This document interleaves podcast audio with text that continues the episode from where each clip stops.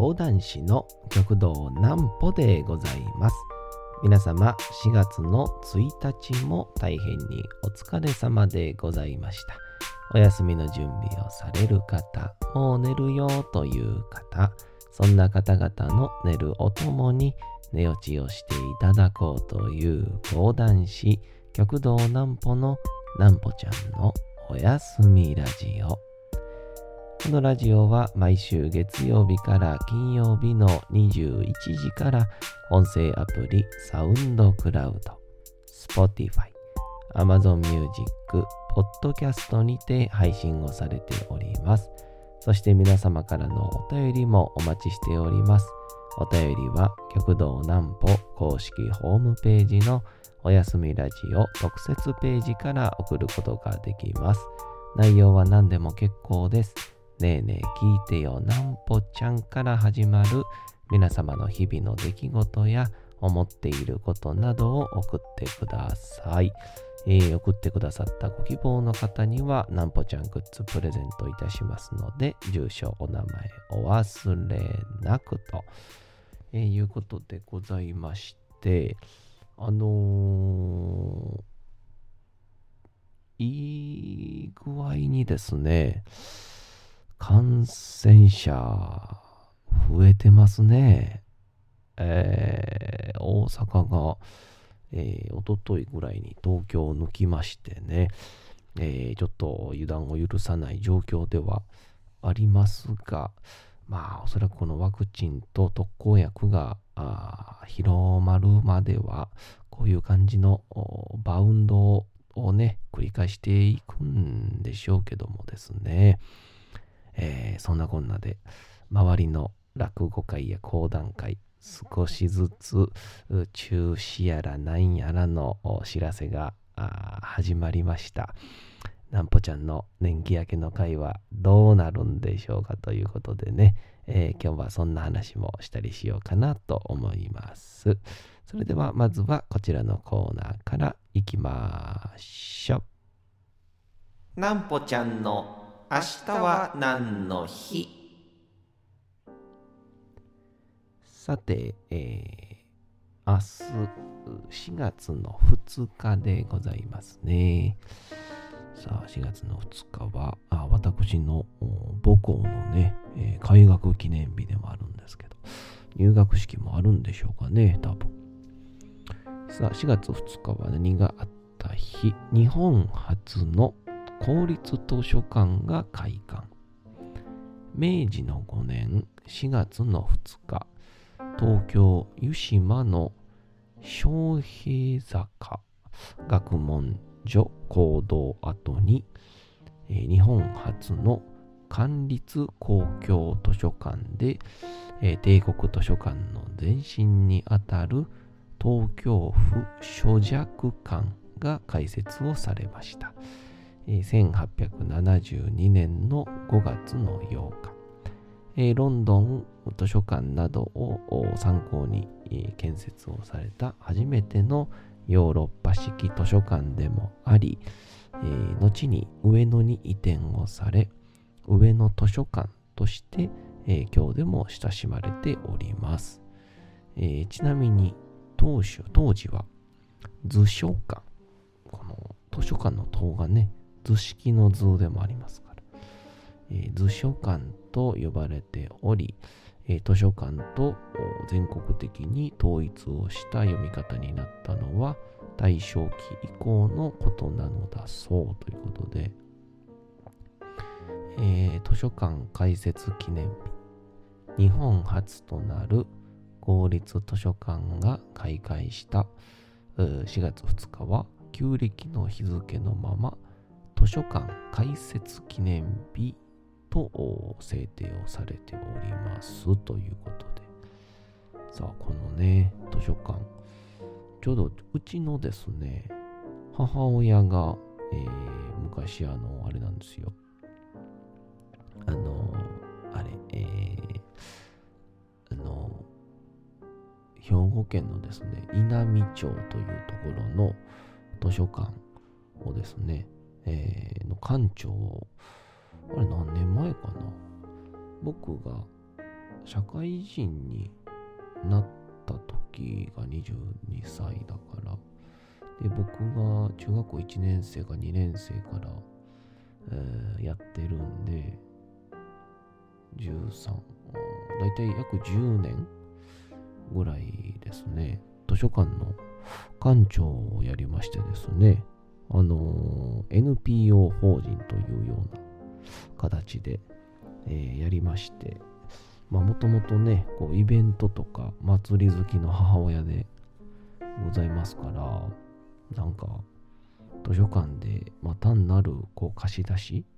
だけやっててもまあつまんないっていうことでなんかあ読み聞かせのねこう本の読み聞かせのプロとかが、えー、いらっしゃるみたいで、えー、そういう方をこうゲストでお呼びしてイベント開いたりとかこう夏場は予約制にしてこう和室とかを使ってえー、階段の階とかをね、えー、やったりとかっていうような形で、なんかそういう風な、えー、感じで、大いになんか盛り上げたみたいで、で、まあその流れもあってなのか、何やったかな文部科学大臣のなんか賞みたいなのをね、おかんがもらってましたね。へえ。なんか、当時はあんまりピンとこなかったんですけど、今もと、まあまあ、すごいことですけどもね、えー、そんな感じの、えー、やっぱ図書館と聞くと、この話を、えー、せざるを得ないなというか、してしまうなという感じでございますが、えー、そんな感じで、えー、お便りをいただいております。ねえねえ聞いてよなんぽちゃん。ハンドルネームが、あ六本木キャバ嬢さんということで。六本木のキャバ嬢は聞いてないでしょう。まあ確かにね、明けが明け方に再生回数たまに伸びるんですけどね。もしかしたらキャバ嬢が聞いてるのかもしれないですね。店終わってみんなで六本木とか新宿で飲み歩いて明け方の4時か5時ぐらいにおやすみラジオを聴いてるのかもしれませんね。えー、えー、ねね聞いてよなんぽちゃん。えー、私は最近たまたま明け方にやっていた NHK の再放送で森山未来さんがやっていた、えー、カフカの変身を少しだけちらっと見ましたと。なんか昔ありましたね。あの森山未来さんがやってるカフカの変身っていう。えー、それがすごく、えー、迫真の演技でとっても、え、怖くて、え一度本でも読んでみたいなとも思いました。このおやすみラジオで読んだことがなければ一度読んでみてほしいですということで、えー、ま、多分キャバ嬢じゃないですね、この人はね。うん。キャバ嬢はカフカを読みたいなんて思わないですからね。えー、そんな偏見ですけど。まあまあ、読書家もね、いらっしゃいますでしょうから。えー、一応ですね、インスタグラムで、こういろいろやってた頃に、えー、一応カフカの返信は一度やったんですけど、まあ、せっかくですからやりましょうかね。えー、えー、ちょっと結構のね、長さなんで、まあ、連日ちょっと続くような感じになるかもしれませんけど、まあ、お届けしようかななんて思ったりいたします。どうでしょうね。1日やりたい1ページから2ページぐらい進んでいったら終わるのかなっていう感じですけど。まあまあ、皆さんの流れに合わせて、えー、お読みしたいかなとも思います。じゃあ今日はあカフカの返信をね、後で、えお読みしたいと思います。そんな感じなんですけど、あのー、結構ね、落語会とか中止になってましてね。いや、ちょっとこの中止の話しても暗くなるだけなんで、ちょっとラーメン二郎の話しますね。えー、あの、急に話変わります。あの、昨日ですね、あの、ラーメン二郎っていうですね、まあ、知ってる人は知ってると思うんですけど、二郎の、まあ、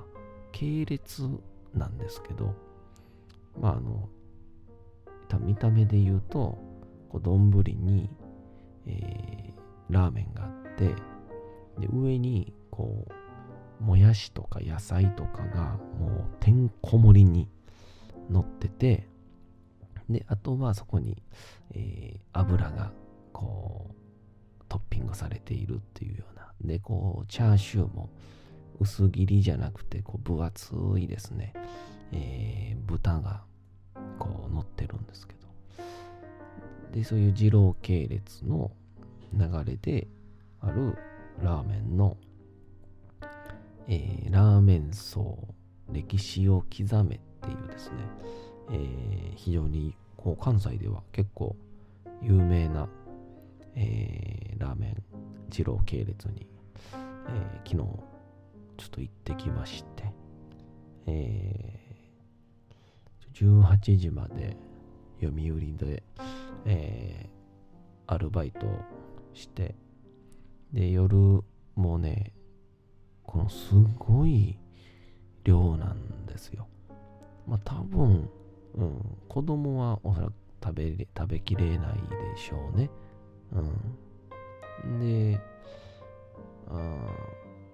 大人でも波を食おうとすると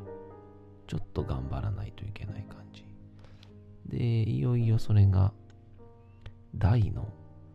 えー、麺 500g とかになるとまあ多分大人だったら、えー、食いきれない人も出てくるかなぐらいの、えー、量の、なんですけど、で、昨日、えー、僕のこのバイカで、えー、近所にいる、えー、ちょっと年下のお友達たちと車が持ってるんで一人が行こうかって言って、あの天満のね、えー、あの読売新聞まで迎えに来てくれまして、で、車に乗って、えー、下新庄まで行きましてですね。だから、朝からお腹すかせんとダメなんで、えー、朝お茶漬けを食べて、で、大体こう、やっぱ米食べるとね、昼ぐらいまではしっかり持つんですよね。ほんで、えー、昼になって、ちょっとやっぱお腹空いてきたんですけど、いつも食堂で200円のうどんかそば食べるんですけど、今日これ食べたらあかんよなっていう。まあ、夜麺も食うんやから、昼麺食うたらあかんなと。かといって定食なんて食ったら夜多分壊れへんなと思ったんで、えー、とりあえず、コーラ買いまして。いやね、僕ほんと、コーラ大好きなんですよね。あの、まあね、コーラって言ったらもう大体、今の40代、4、50代から上の人はみんな、えー、眉を潜める飲み物なんかもしれないですけど、コーラってなんかすごいね、あの、理にかなってる飲み物らしいですね。なんかのレシピをね、全世界で約10人ぐらいしか知らんみたいなのは、まあ、有名な話ですけど、もともとはこうなんか医薬品としてこう作られたのが、まあちょっとずつこう改良されていって、まあ、ジュースになっていった、甘味飲料になっていったっていう話は聞いてたんですけど、こう、コーラってこう、炭酸が入ってるとともに、この、それをこう、糖分を摂取をめちゃくちゃ効率よくできるらしいんですよ。まあ、なんて言うんでしょう。コーラのみを飲むっていう話ならってことなんですけどね。ハンバーガーとか、まあ、いわゆるいわゆるよく見る海外でのコーラとハンバーガーとポテトみたいな、そういうセットじゃなくて、コーラのみでほとんどのこう一食に必要な糖分が、えー、ほとんど取れると。で、もともとこう医薬品からスタートしたっていうのもあって、こう、なんて言うんでしょうね。えー、体の不調を、バランスを整えるための成分も入ってると。で、その上で、炭酸を飲むと、やっぱええ具合に腹膨れるんですよね。っていうので、僕最近も結構朝ごはん食べて、昼コーラだけ飲むみたいな結構あるんですよね。ええ、そしたら、あの、空腹だけ紛れて、で、糖分も取るんで頭も働くじゃないですか。そしたら、夕方の飯がめちゃくちゃ腹減ってて、すごい美味しいんですよね。で、炭酸飲むおかげで、胃とかのこう不調というかね、すごい良くなるんですよ。あの、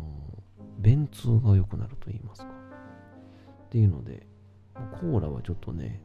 奇跡の飲み物やと思ってるんですけどね。まあ、そんなこんなで、ヒロコーラを飲みまして、夜、えー、歴史を刻めの下新庄にですね、えー、到着をしまして、で、波の、え、400g、えー、頼みましてね、あのー、まあ、ぜひ、あのー、まあ、奥様方はもしかしたらちょっとしんどいかもしれないんですけど、まあ、最近ちょっとがっつり食べてないなっていう、まあ、おじさま方、男性方であったり、まあ、20代、30代ぐらいなら、まあ、全然問題なく食べれると思いますんで、ぜひともラーメン二郎にね、行っていただきたいと、歴史を刻め行ってみてみていただきたいんですけど、えっと、まあ、行っってみた人、これから行く人、行ってみたら、まあ、わかると、わかるんですけど、あのちょっと店員さんがね、えー、全然つかめないんですよね。これ、うん、わかる人はもう、もうわか、ここでも大爆笑してるような、これ情報なんですけどね。うん。あの助かります。来てくれて、ありがとなって最後タメ口になるっていう。で、あの、ほぼほぼえー、タメ口なんですよね。えー、あの、消毒したかとか、食券そこで買えよっていう、その、あの、ラーメン屋の粋な大将のタメ口を超えたタメ口を、えー、ぶつけてきてくれるんですけど、なんか、それにうまく、こう、乗っかれるようになったら、あ、俺もこう、ジロリアンだなと。ジロー系列を愛するジロリアンだなっていう風に、逆に感動を覚える。やっぱ何でも、貫き通すことが大事なんだなと、え歴史を刻めて、心に刻まれましたということで、全然落ちてないな。うんまあ、そんな感じで今日はリクエストによります、えー、カフカの返信お楽しみください。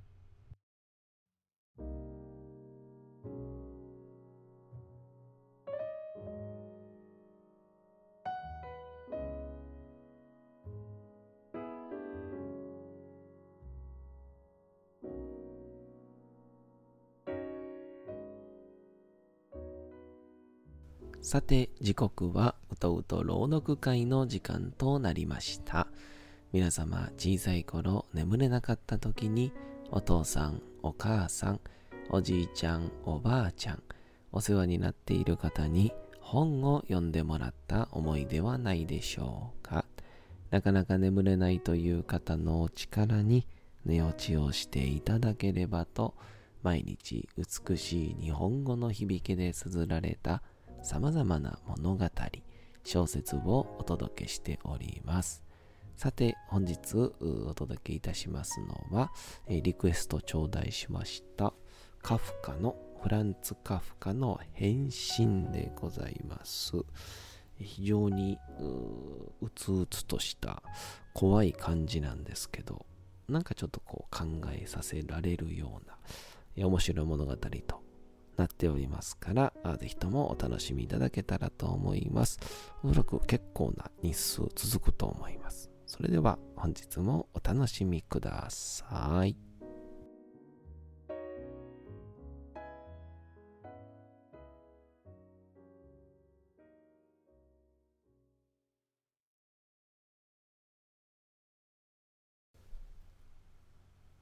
変身